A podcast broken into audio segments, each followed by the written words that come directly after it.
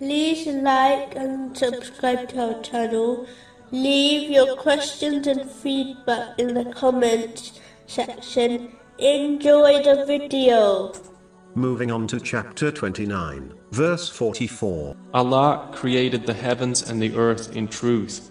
Indeed, in that is a sign for the believers. As Allah, the Exalted, alone created, and owns all the things in existence, including worldly and religious blessings. A Muslim must therefore understand that these blessings will only be obtained by them through the sincere obedience of Allah, the Exalted, by fulfilling His commands, refraining from His prohibitions, and being patient with destiny, according to the traditions of the Holy Prophet Muhammad, peace and blessings be upon him, and not through his disobedience. Anything one obtains through his disobedience will only become a source of regret and punishment for them in both worlds. This is why two people may possess the same blessing, but for one, it is a great blessing, but for the other, it is a source of their grief.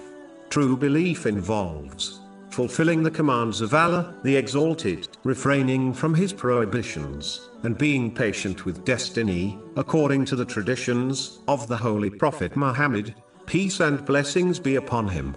This includes the duties towards Allah, the Exalted, and those towards people, such as loving for others, what one loves for themselves, which has been advised in a narration found in Jami R.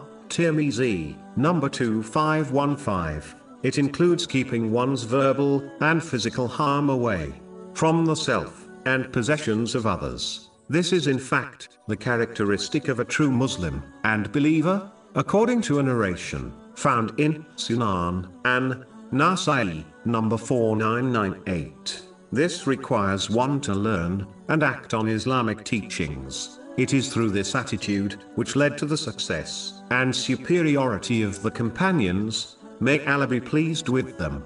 And if Muslims desire to achieve it, they must return to this rightly guided attitude.